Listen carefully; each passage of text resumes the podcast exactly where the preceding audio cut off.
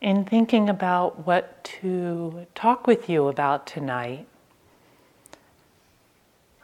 I kept coming back to this fundamental part of our practice that you've heard many, many times. It's a, our practice is about our relationship to what's happening. That's what's most important. And a lot of what's happening is right here with us, right? There's there's a few things happening out there, but a lot of it's right here. So I want to read to you first a sutta, a very short sutta from uh, the Buddha. So this is the Bamboo Acrobat, is the name of the sutta, the Sedaka Sutta. Once upon a time, bhikkhus, a bamboo acrobat, setting himself upon his bamboo pole, addressed his assistant, Medakathalika. Come, you, my dear Medaka, Medakathalika, and climb up the bamboo pole. Stand upon my shoulders. Okay, master, the assistant replied to the bamboo acrobat and climbing up the bamboo pole, she stood on the master's shoulders. So then the bamboo acrobat said to his assistant, You look after me, my dear, and I'll look after you. Thus, with us looking after one another, guarding one another, we'll show off our craft, receive some payment, and safely climb down the bamboo pole. This being said, the assistant said this to the bamboo acrobat This will not do at all, master. You look after yourself, master, and I will look after myself.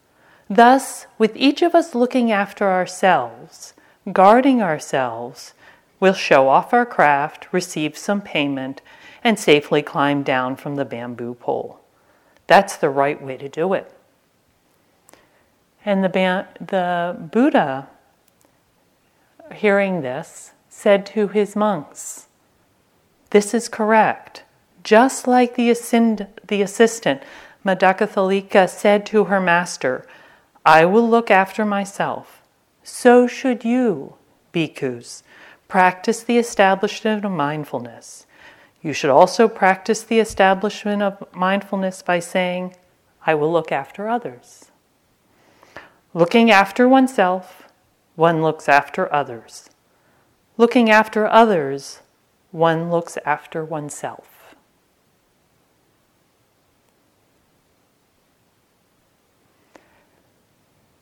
In the Pali dictionary, karuna is karuna or compassion is often defined as the aspiration to find a way to be truly helpful to oneself and others. So, I want to talk tonight specifically about this taking care of ourselves. This taking care of what's here, this relationship to what is arising in this moment right here.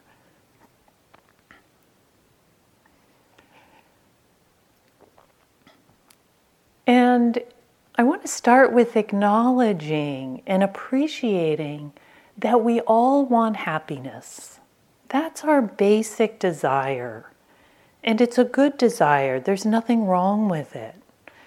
St. Augustine, in uh, his book on the happy life, says The desire for happiness is essential to man and woman.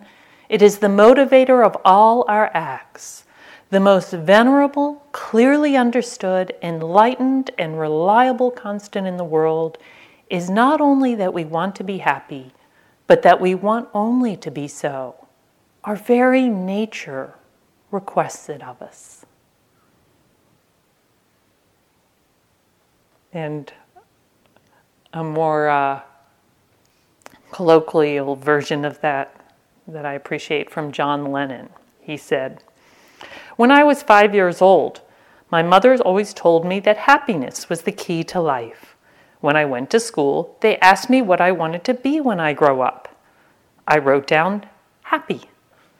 They told me I didn't understand the assignment, and I told them they didn't understand life.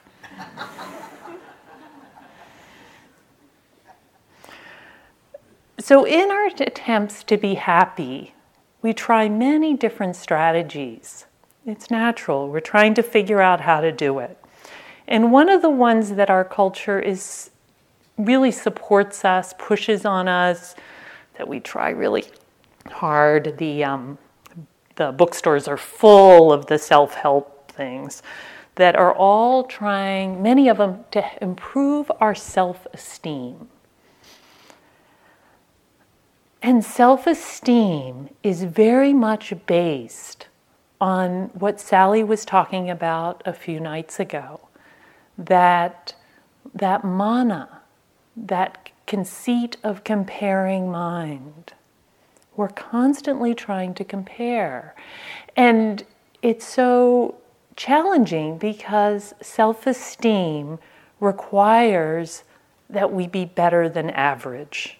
I always laugh at the, I, I love Garrison Keillor's um, thing for Lake Wobegon of um, all the women are strong, all the men are good looking, and all the children are above average.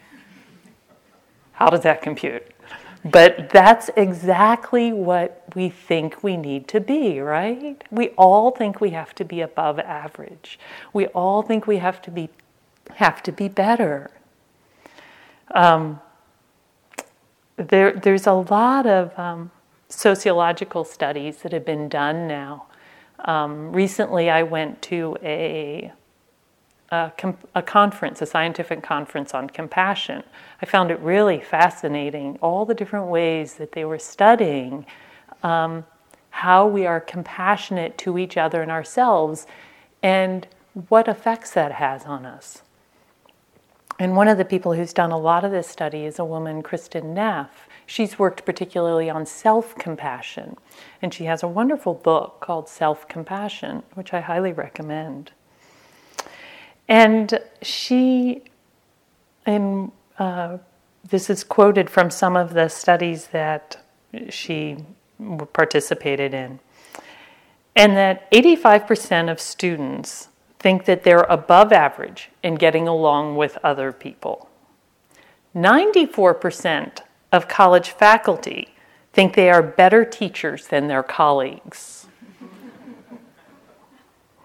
90, percent of the people they asked, obviously, of us think we're better drivers than the other people on the road, regardless of how many or whether we've had accidents. Not a factor. And it's interesting because it's not just us. It's um, these culturally we think we need to be better at. But they did this as a cross cultural study. They went and tested in some Asian countries. And what they discovered was that um, that when they tested them, that the figures were sim- similar. 90% of the Asians in the country where it was important thought they were more modest than their compatriots. Figure that out. And more self sacrificing and more cooperative than anyone else. So it seems to be a very widespread tendency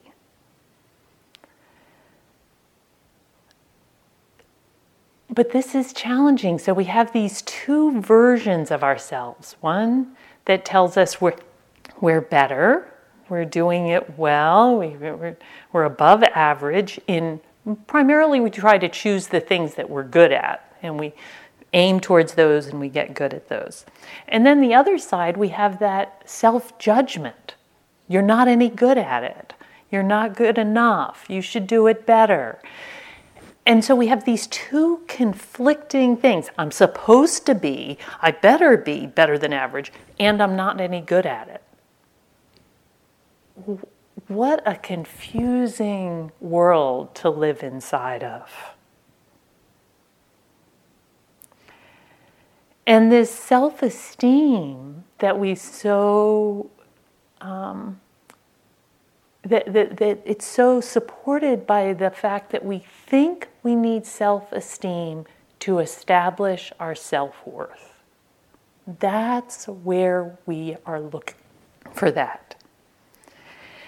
And what is so fundamental to our happiness, what actually allows us to rest, is to realize that our worthiness is already here, that we don't have to go somewhere else.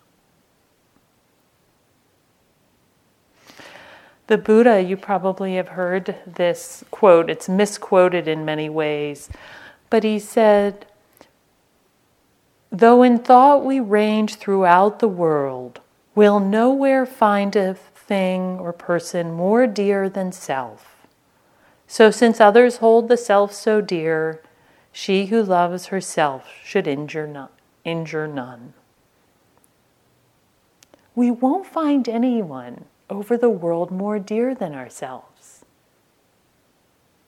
So, to actually act from that place to acknowledge that dearness, to come into a relationship of care and compassion with ourselves that reflects the worthiness, the beauty, the wholeness that's already here.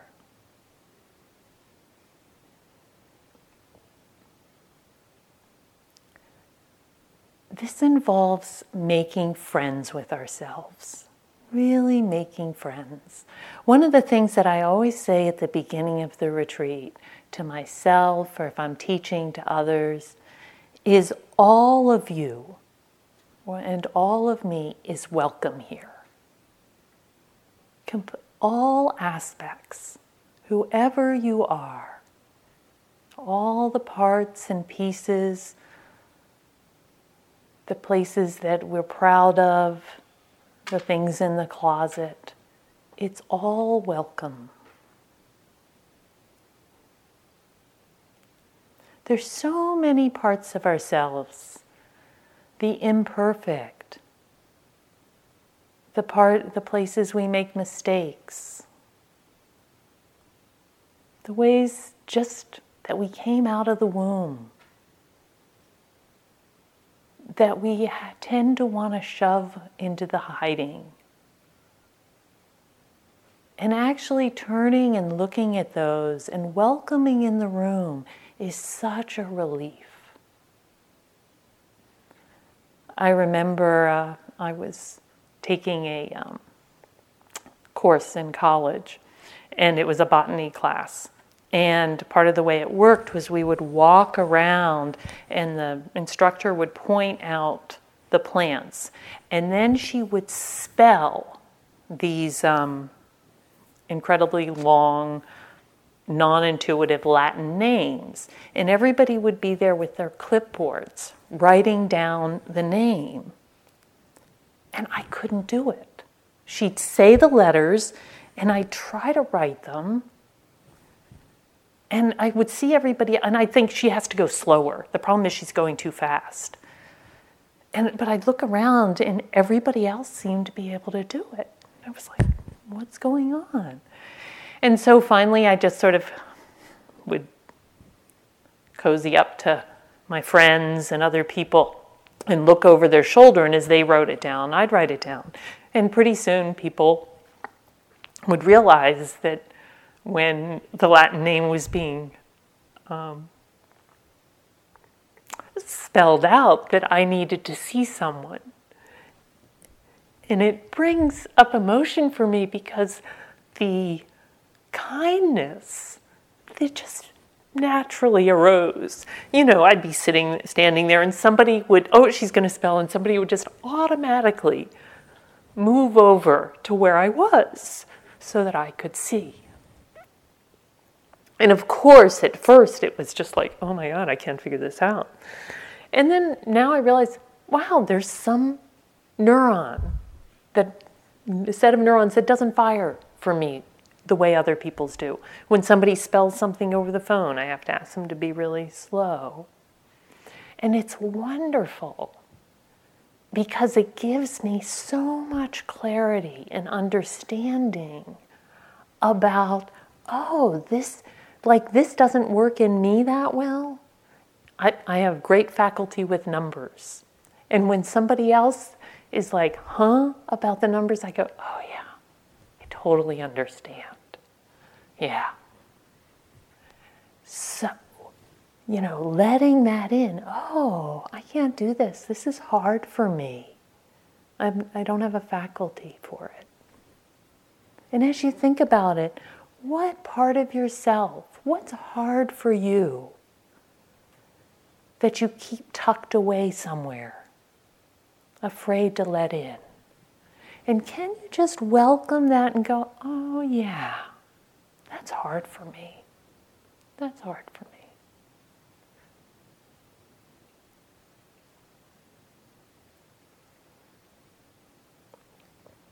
One of the confusions that comes to us is as we move towards this capacity and towards this movement of self compassion, of caring for ourselves, we all get very afraid of self indulgence. That it's this self criticism and this movement towards self esteem that keeps us going. That's our thought.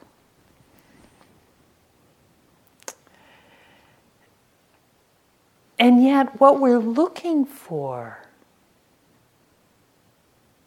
isn't the normal things of indulgence. The self indulgences, we've heard them, you know, the sensual pleasures, the, the wanting the pleasant moment. Those are where we move towards indulgence. This is something else, this level of care. Matthieu Ricard puts it this way that what we're looking for is a deep sense of flourishing, not a pl- mere pleasurable feeling, a fleeting emotion or mood, but an optimal state of being. Happiness is also a way of interpreting the world, since while it may be difficult to change the world, or I would add ourselves, it is always possible to change the way we look at it or look at ourselves.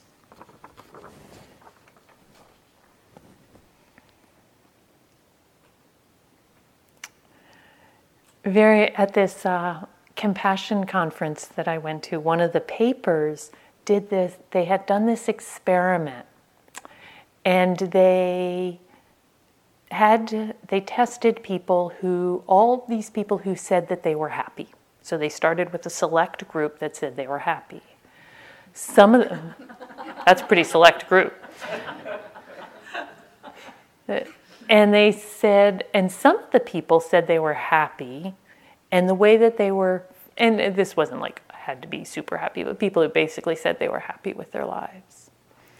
And the people who were happy with their lives came, fell into two categories those who found their happiness through pleasures. You know, they partied, they did things that sort of if they did the experiment in Florida. I have a certain idea that pops in my head, but that may not be yours. But they they did say specifically that it was people who were partying and going out late and had a lot of friends and and then they had another group who were a meditation um, and people who found support in other ways in more um, connecting activities. And I think they also were people who meditated. And even though both said they were happy and scored similarly on like these tests, what they discovered was that the people who their happiness came from this high level of activity, when they tested them biologically, they found lots of indicators of stress. But the other people, their body systems were relaxed and not in a state of stress. So there's a deeper kind of happiness where the whole system is relaxed and open. And I think that's what we so much, so deeply want.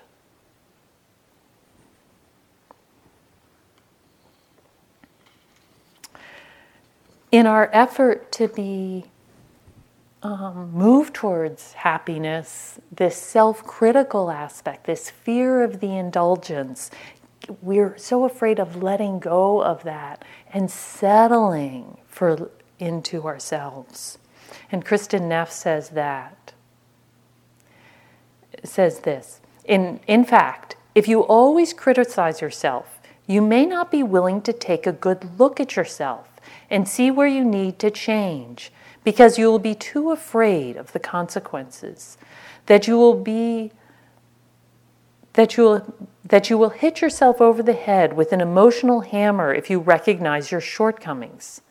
In contrast, self-compassion should provide the emotional safety needed to see yourself clearly so that you are actually better able to identify needed areas of change and growth. In this case, one's motivation would not stem from the need to escape harsh criticism, but from the compassionate desire to create health and well being for oneself. We think we have to motivate ourselves through this criticism. And in fact, it's through care and compassion that we are most motivated. And they actually tested this in various ways and, sh- and showed that people who um, they gave people lots of encouragement, told them they were okay, gave them compassionate practices, and they found those people were actually more motivated in their life.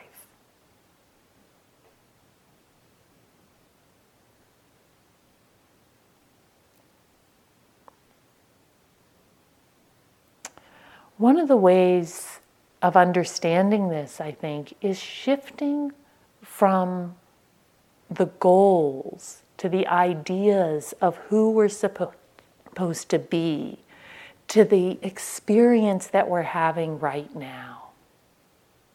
We often wander around with this version of ourselves, sort of somewhere over here, that is the ideal me that if I just get up in the morning and do it all right, I'm going to end up like this.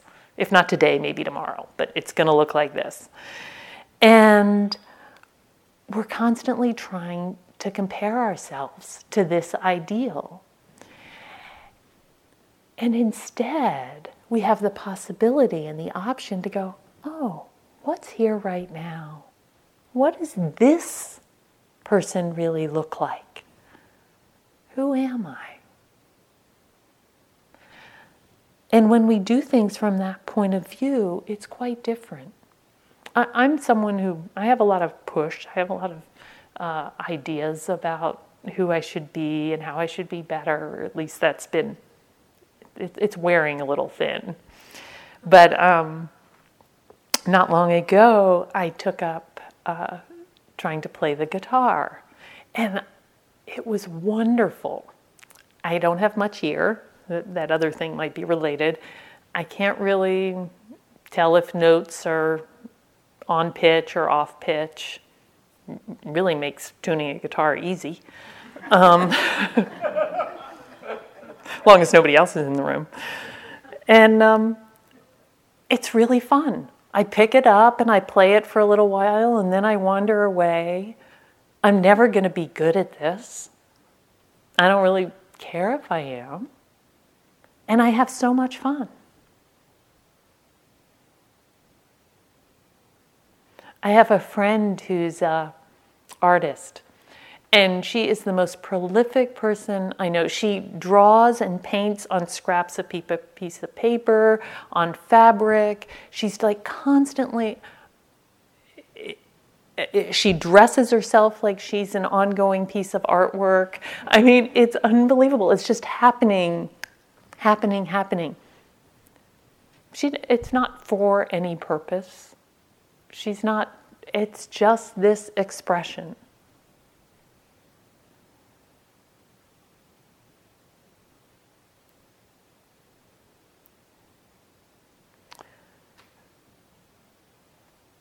when we shift from the idea that we're supposed to be this other person, this other being, and we come to here, then we have the possibility of turning towards our imperfections, our mistakes, for where, where it's hard for us, where things don't go well, and actually acknowledging that and touching it.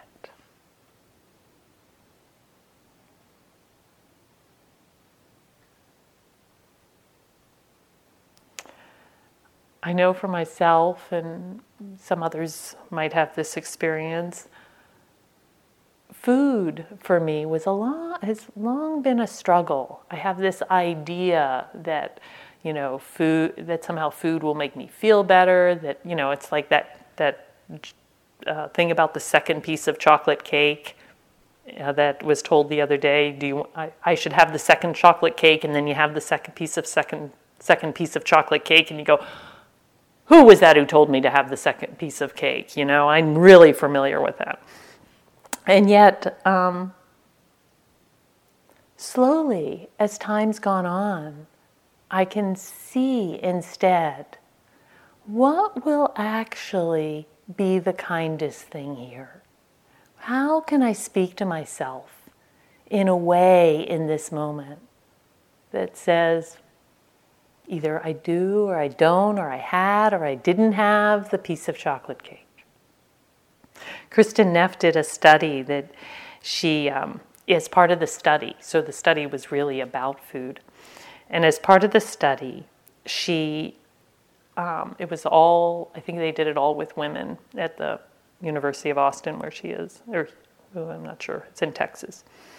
Um, but as part of the study, they had all of the women in the study, they had to eat a chocolate or a glazed donut. And they were told it was part of a taste testing thing. And then to half of the um, people, half of the women, they said, as part of the, in the study, they said to them, well, several people have told me that they feel bad about eating donuts in this study, so I hope you won't be hard on yourself. Everyone eats unhealthily sometimes, and everyone in this study eats this stuff, so I don't think there's any reason to feel really bad about it. so they said that to half the people. The other half they didn't say that to. The half that they didn't say that to were so busy beating themselves up about eating the glazed donut. That later in the study, when they were when chocolate and a bunch of candies were put out, and they were told they could eat as much as they want, the ones on a diet especially ate a lot. The ones who had received this compassionate feedback about eating the glazed donut weren't caught in the loop and didn't eat the candy. Isn't that interesting? Once we start into this loop of I'm a failure, we start feeling hopeless and helpless. But if we interrupt, if we make a mistake, or we fall in some way, but we respond to ourselves with compassion, with, oh, well, this happens, then it's not so bad. We can pick ourselves up and carry on.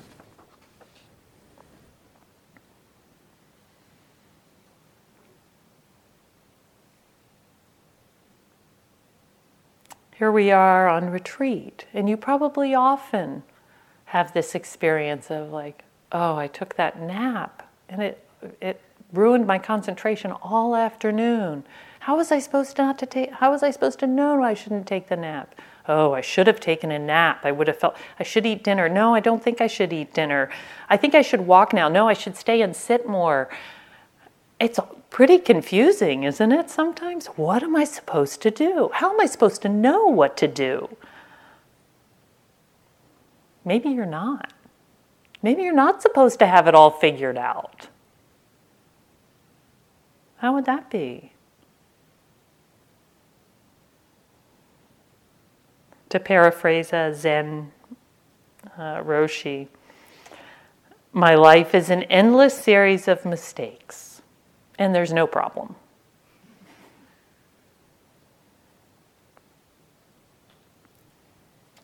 So, how do we actually engage these components of self compassion? How do we actually touch in there? How do we activate this?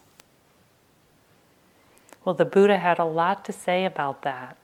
The First Noble Truth, for instance, he said the first thing we have to do is feel our suffering. There is suffering, and to know that is the first step in compassion. We can't skip over it.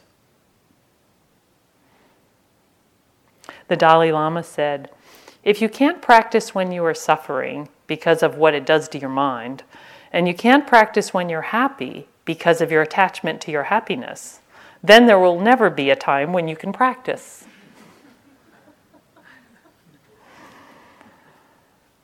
So, recognizing the suffering and being willing to be with it. We've talked about this. That's that R in rain.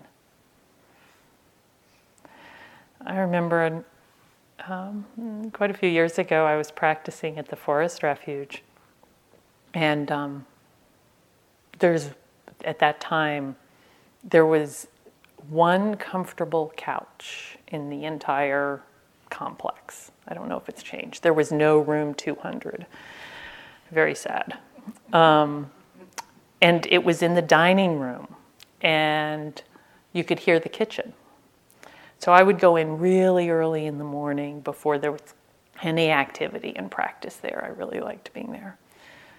But then a couple times I'd go in really early and somebody would be in the kitchen banging around pots and making all this noise. And I'd be sitting there, I'd be do- I was doing metta. May I be safe, may I be happy. What are they doing in the kitchen? May I be safe, may I be happy. And I would just go on, and my whole system would be boiling with aversion to the noise. And I would just keep going with my little phrases. And finally, I, I one morning I was like doing this and I be and I was like, "Oh, I'm suffering. Oh, that's what's really happening right now." I had completely missed it. I was so um, convinced about what I was supposed to be doing that I hadn't even noticed my own suffering in that moment. Have you done that? Just chugging along, and then finally it comes out from bubbles up from underneath, and you go, oh, yeah, that's what's really going on.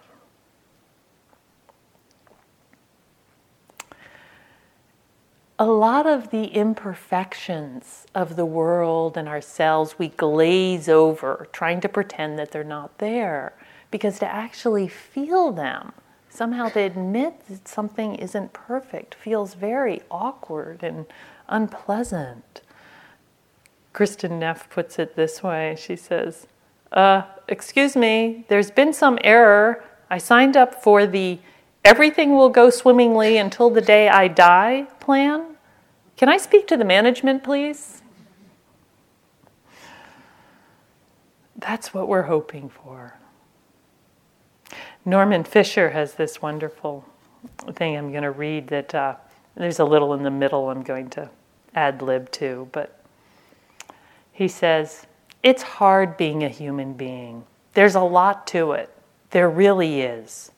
So I want to say let's all agree to accept the reality that we are not going to be able to do a very good job of this. There's too much to do. Isn't it a relief to know that it's go- not going to work out? And you can just forget about that to start with. So you're not going to get it right, right? You're not going to get it perfect the worst possible outcome of my saying these things today where you would be for you for everybody to walk out of this room and think oh god now i have to be compassionate to myself now i have to not only balance the seven factors watch my breath have open awareness watch the elements oh yeah and then there's impermanence and then there's vichara vitakka. uh, oh yeah sukha piti i got to keep track of that Oh, and I'm not supposed to think about any of it. Oh, yeah, and I got to brush my teeth every day. I got to go to, I got to remember which day's laundry day. Oh, yeah, and besides, when I get home, I've got to take care of my children, my aging parents. I'm aging. Oh, yeah, there's that too. And now I got, now I got to do all of this. I've got to meditate. Oh, and when I'm walking, I even have to take care of it. Well, don't worry. You're not going to be able to get it all done. There's no hope. You're not going to be able to do it. It's not going to work out. But the, imp- but the important thing, the important thing is, despite this, and re- uh, recognizing and embracing this reality, don't worry about finishing the job or doing it perfectly, because it's not going to happen. But start. You see, start and continue. This is the thing. You can really trust that if you will start and if you will continue with commitment, that will be enough. That will be enough.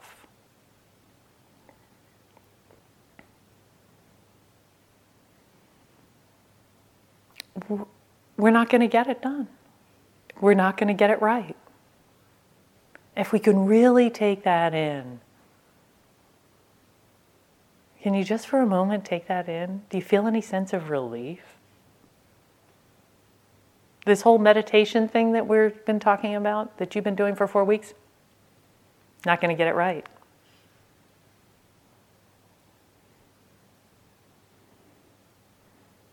Probably gonna now you're probably gonna be upset with me. Oh, I've told you you can't get it right. There is no right.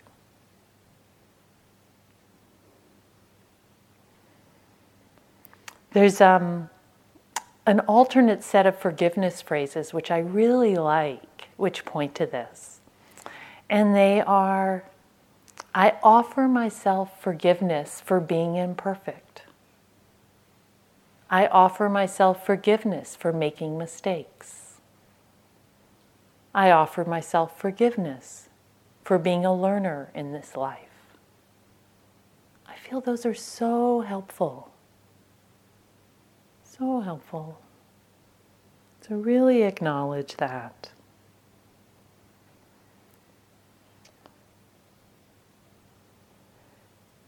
As we contact our suffering, as we touch in and acknowledge it and stop resisting, then we can start to respond to it. We can connect with it. And one of the ways that we can respond is a kind of internal sila, a kind of internal care for this environment in here doing it as an act of compassion for ourselves.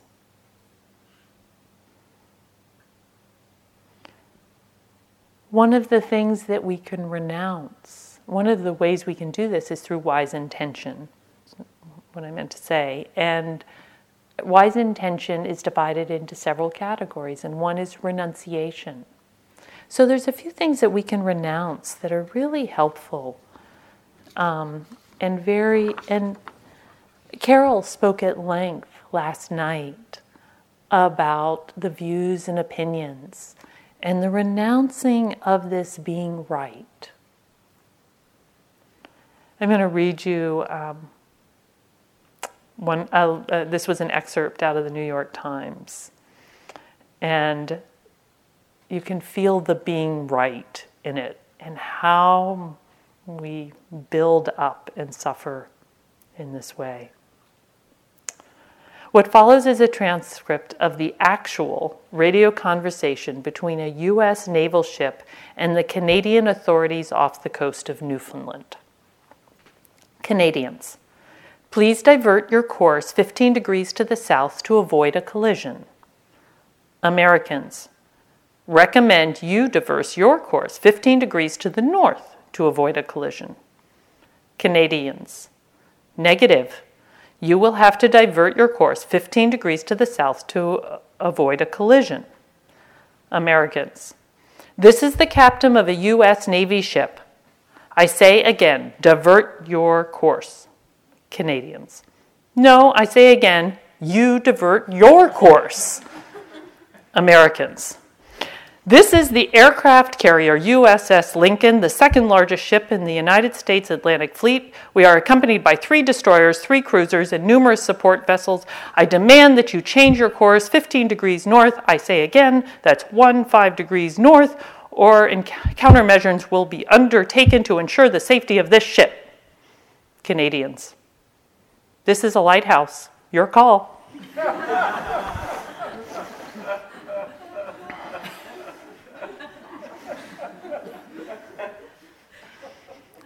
How many times do we get ourselves all wound up?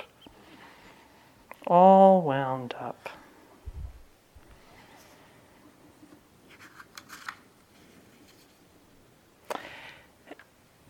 We, if we are willing to let go of that being right and instead be compassionate to ourselves, say, well, I might be right, I might be wrong, I'm not sure. I guess I'll wait and see. Or even, I think I'm right. Ooh, that feels really painful. Do I really want to be right? Would I rather be right? Or would I rather be nice to myself? Would I rather care about my state of mind?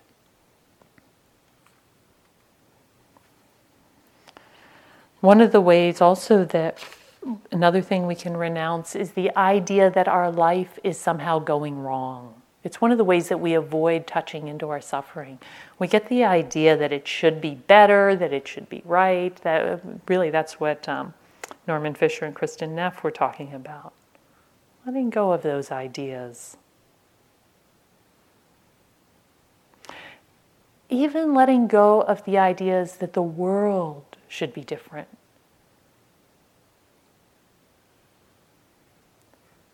There's an, one Indian teacher, Swami Prajnanpad, who said that idealism is an act of violence. Trying to live up to an ideal instead of being authentically where you are can become a form of inner violence if it splits you into two and pits one side against the other. When we use spiritual practice to be good and to ward off an underlying sense of deficiency or unworthiness, then it turns into, into a sort of crusade. It's a quote from John Welwood.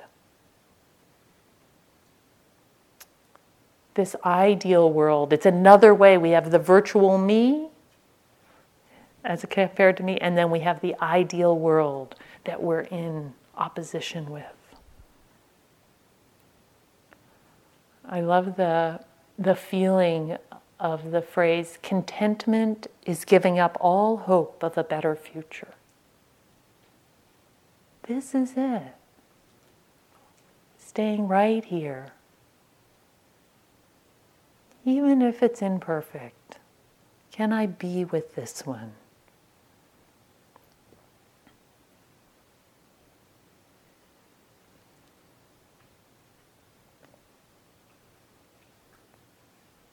How do we meet the challenges with this sense of goodwill, this kindness? By practicing it over and over again. There was a uh, time I, I had a had have a back injury, and I was in my house, and I had got was on the floor. I was trying to do a stretch or something, and something happened and I couldn't get up off the floor. And I was lying there, and I at first I was like in a state of panic, and this was horrible. And then I was like, well, I'm on the floor in my house. Mm, the rug's pretty comfortable. Either I'll get up, something will change, and I'll be able to get up, or, you know, somebody will be home in a while. and I'll be here when they get here. And I was like, oh, okay. I'll be all right. Yeah, this isn't perfect, but I'm okay.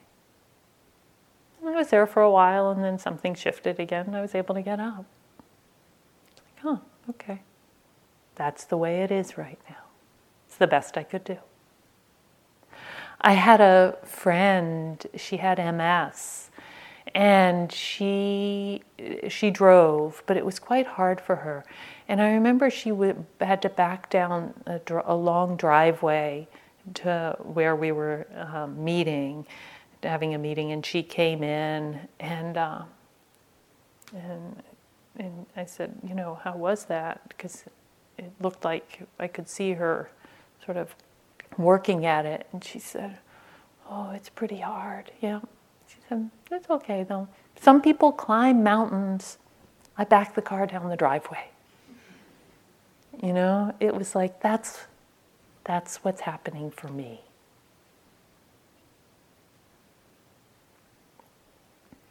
Part of the way that we, um, a big part of how we express our self compassion, the way we care for ourselves, is in our internal dialogue, what we say to ourselves.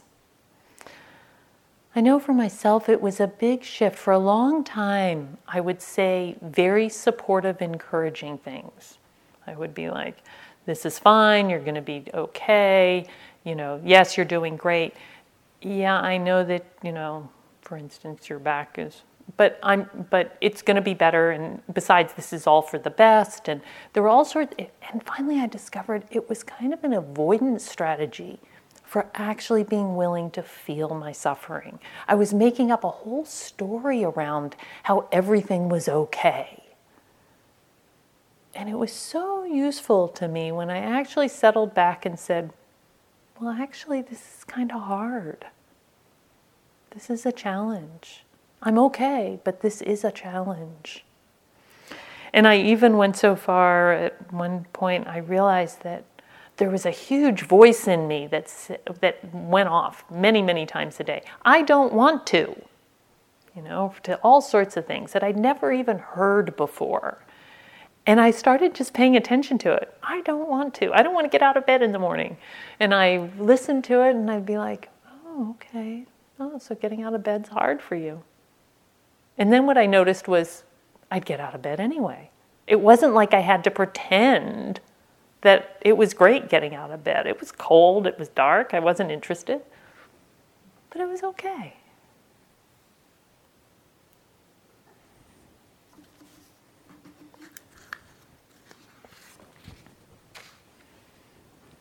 So, in our movement towards self compassion, towards caring, first we have to recognize what is compassion versus those things of self indulgent, of moving towards self esteem, realizing that this compassion is different.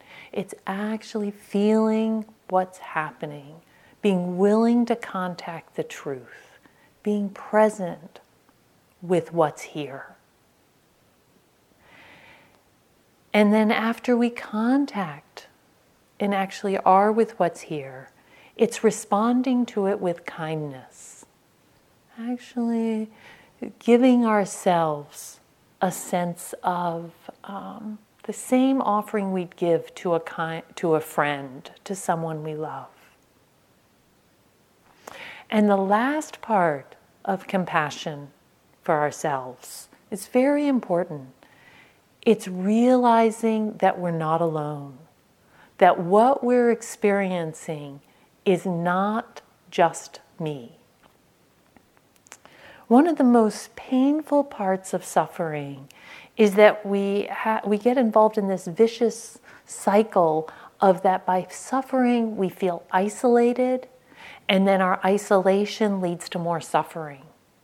And we continue in this loop. So it's really important to break out of that loop. And we can do this Sometimes it happens automatically, but we can do it intentionally. I had a friend who was on retreat and she was quite worried about her son who was a off on an extreme expedition in a remote jungle and was not going to be con- contacting her for a long time. And she got the stress of a mother in that unknown. And you can, we can all feel that when somebody that we love and care about is, you know, two hours late, five hours late. Well, what if they're, you know, don't get to hear from them for 30 or 40 days? Even if something goes wrong. And she really stayed with the experience. And the experience spread.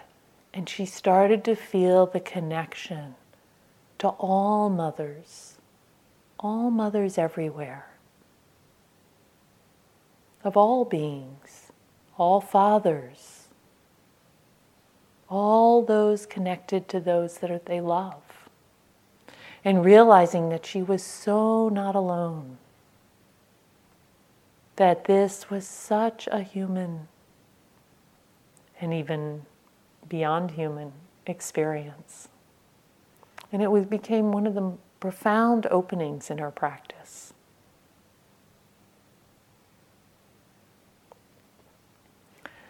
I remember being on retreat at Spirit Rock and having an injury and sort of stumbling around and making my regular trips to the ice packs in the freezer.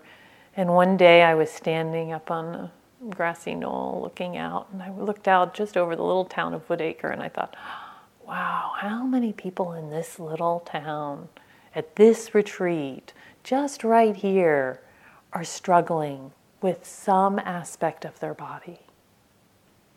Wow. It's hard to be a person.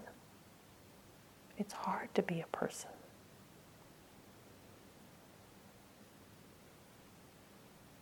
Tsoknyi Rinpoche says, after the self dissolves, the expression of that realization is compassion. When we drop out of our movie, being the star of our movie, as Sally was talking about, compassion is the natural reaction here and elsewhere. What we say to ourselves matters. I care about myself. I care about my suffering.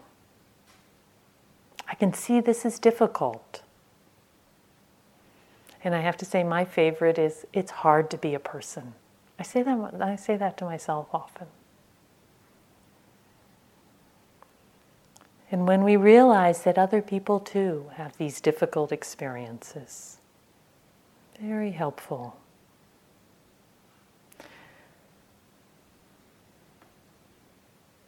This sense of caring for ourselves this allows us to expand and care for others as well. This is what the Buddha was pointing toward. When we care for ourselves, we care for others. When we care for others, we care for ourselves. When we realize we are not so different, just as we are imperfect, they too, just as it is hard for us, just as we have challenges so too for others.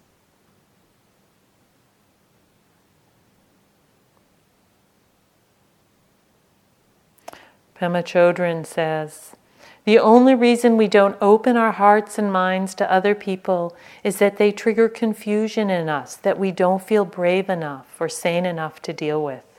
To, de- to the degree that we look clearly and compassionately at ourselves, we feel confident and fearless about looking into someone else's eyes.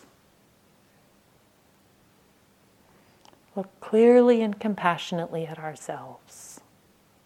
Then we can look at others.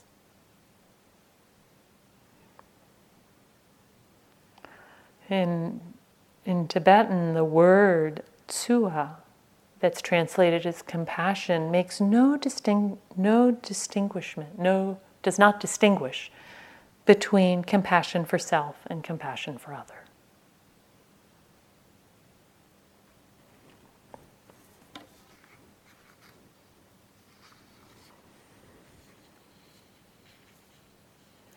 going to end with a uh,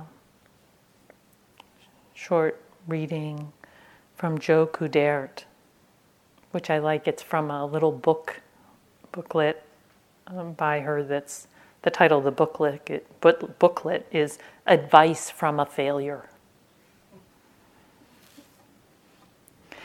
It is rewarding to find someone whom you like, but it is essential to like yourself. It is quickening to recognize that someone is a good and decent human being, but it is indispensable to view yourself as acceptable. It is a delight to discover people who are worthy of respect and admiration and love, but it is vital to believe yourself worthy of these things. For you cannot live in someone else. You cannot find yourself in someone else. You cannot be given a life by someone else.